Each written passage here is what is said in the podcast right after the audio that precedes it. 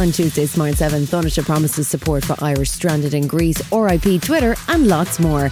It's Tuesday, the 25th of July. It's National Merry-Go-Round Day, and happy birthday, Matt LeBlanc. The Smart 7. It's news.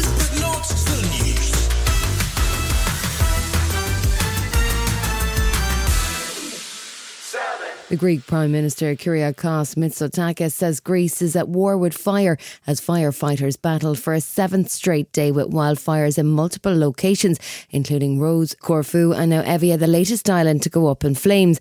Blazes on Rhodes remain out of control, according to the island's deputy mayor, and fires have forced 19,000 people to leave their homes. EasyJet and Jet2 have cancelled upcoming trips and begun repatriation flights, but not all operators are playing by the same rules. Some airlines um, Ryanair and Thomas Cook continue flying people to the affected areas.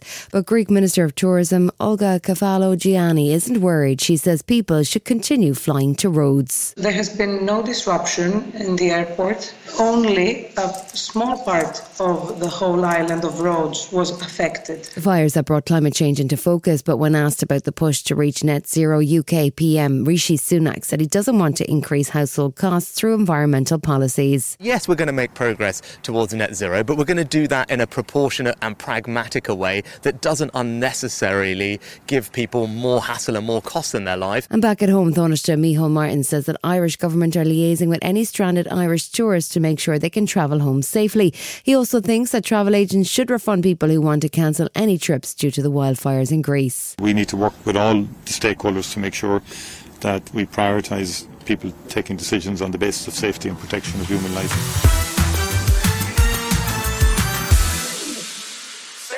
Russia has continued to attack Odessa in the wake of the collapse of the Black Sea grain deal. The strikes have hit a variety of targets, including agricultural sites, and killed at least one person and injured several others, as well as damaging historic architectural landmarks, according to Ukrainian officials. Meanwhile, the spring offensive continues to make slow progress, with a major gain so far around the battered city of Bakhmut.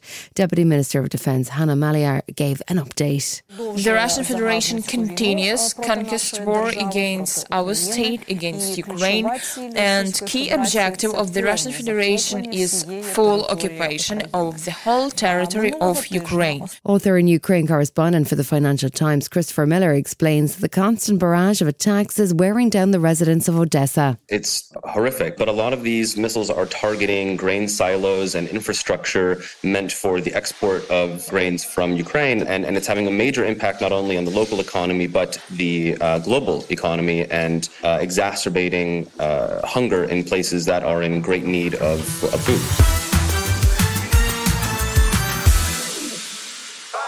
It's emerged the police in Western Australia have had more than 100 Gardaí apply to work as part of the force there. Most of the population of Western Australia, which is the same size as Western Europe, live in Perth, a city of 2.5 million people. Commissioner for the force, Kylie Whitley, says she went to Dublin seeking new recruits as the Irish get on so well with the local community. It comes as 48 new recruits have been promised for Dublin city centre, and Taoiseach Micheál Martin said that certain areas of the capital were not safe to walk at night. Detective Stephen Ryan says he moved from Dublin to Western Australia for lots of reasons. especially coming from Dublin with cost of living in the capital city in Ireland is kind of untenable for a young guard really and here you just have more opportunities to, to be self-sufficient and to earn more I guess.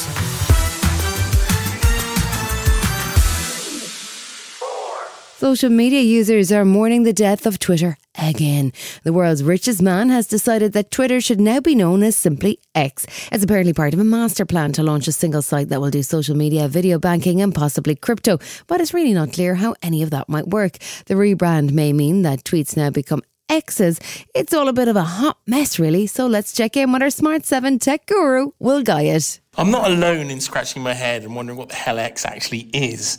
Now, Elon Musk and Linda Yaccarino, the two bosses of X, are saying it's the beginning of the app that does everything. But all we've got at the moment is a logo made from an uncopyrightable Unicode character, and they're just selling a dream that's not ready for prime time. None of this stuff yet exists. Still to come in the Smart 7, we bid farewell to a sporting hero and a BBC News legend. Right after this.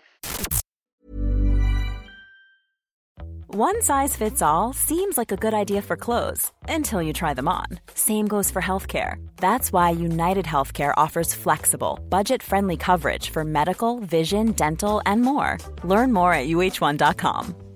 It's that time of the year. Your vacation is coming up. You can already hear the beach waves, feel the warm breeze, relax, and think about work. You really, really want it all to work out while you're away. Monday.com gives you and the team that peace of mind. When all work is on one platform and everyone's in sync, things just flow wherever you are. Tap the banner to go to Monday.com. Hey, I'm Ryan Reynolds. At Mint Mobile, we like to do the opposite of what Big Wireless does. They charge you a lot, we charge you a little. So naturally, when they announced they'd be raising their prices due to inflation, we decided to deflate our prices due to not hating you.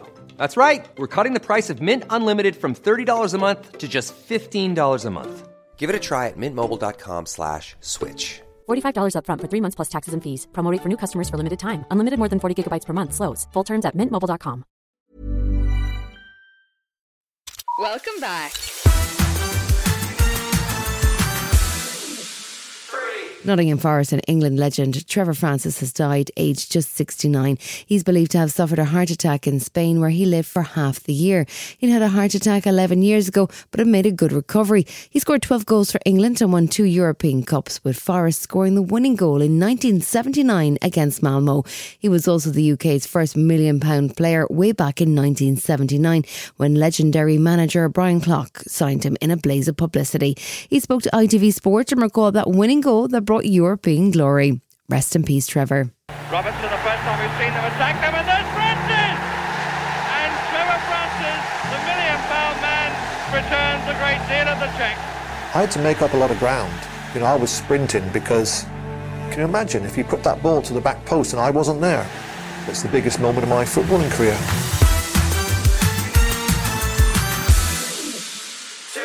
Pop star and Gen Z ambassador Olivia Rodrigo says she's a bookworm. Well, that may be the term she's using, but she's definitely part of the TikTok niche known as BookTok. But don't try and get her to read a Kindle. She's going retro. I am on BookTok. Do you read on like a Kindle or actual book? I try to read on an actual book. New York has good bookstores too. I, I could never read on like a Kindle or anything because if I finish a book, that's an accomplishment. Oh my it's god, my trophy. Total. You want to like slam it shut, like put on your bookshelf. BBC newsreader George Alagiah has died at the age of 67 after a long struggle with bowel cancer. The award winning BBC newsreader reported from around the world and became well known as the face of both the 6 o'clock and 9 o'clock news. He's been documenting his battle with cancer since 2014, continuing to work through chemotherapy. Tributes have poured in from across the broadcasting and news industry, including from his colleague and friend, BBC newsreader Clive Myrie. Rest in peace, George. We loved him here at BBC News, and I loved him as a mentor, colleague, and friend. His spirit, strength, and courage in the later years of his life are something his family can be so proud of. Journalism has lost a giant. You've been listening to the Smart 7 Ireland edition. We'll be back tomorrow at 7 a.m. Hit the follow button and have a great day. Give us seven minutes and we'll give you the world. Hi, this is Ciara from the Smart 7 Ireland edition. Just to let you know, we're pausing this podcast from Friday, the 25th of August, but you can still get up to speed in just seven minutes if you search the Smart 7 and catch up with our UK edition. Thanks for listening.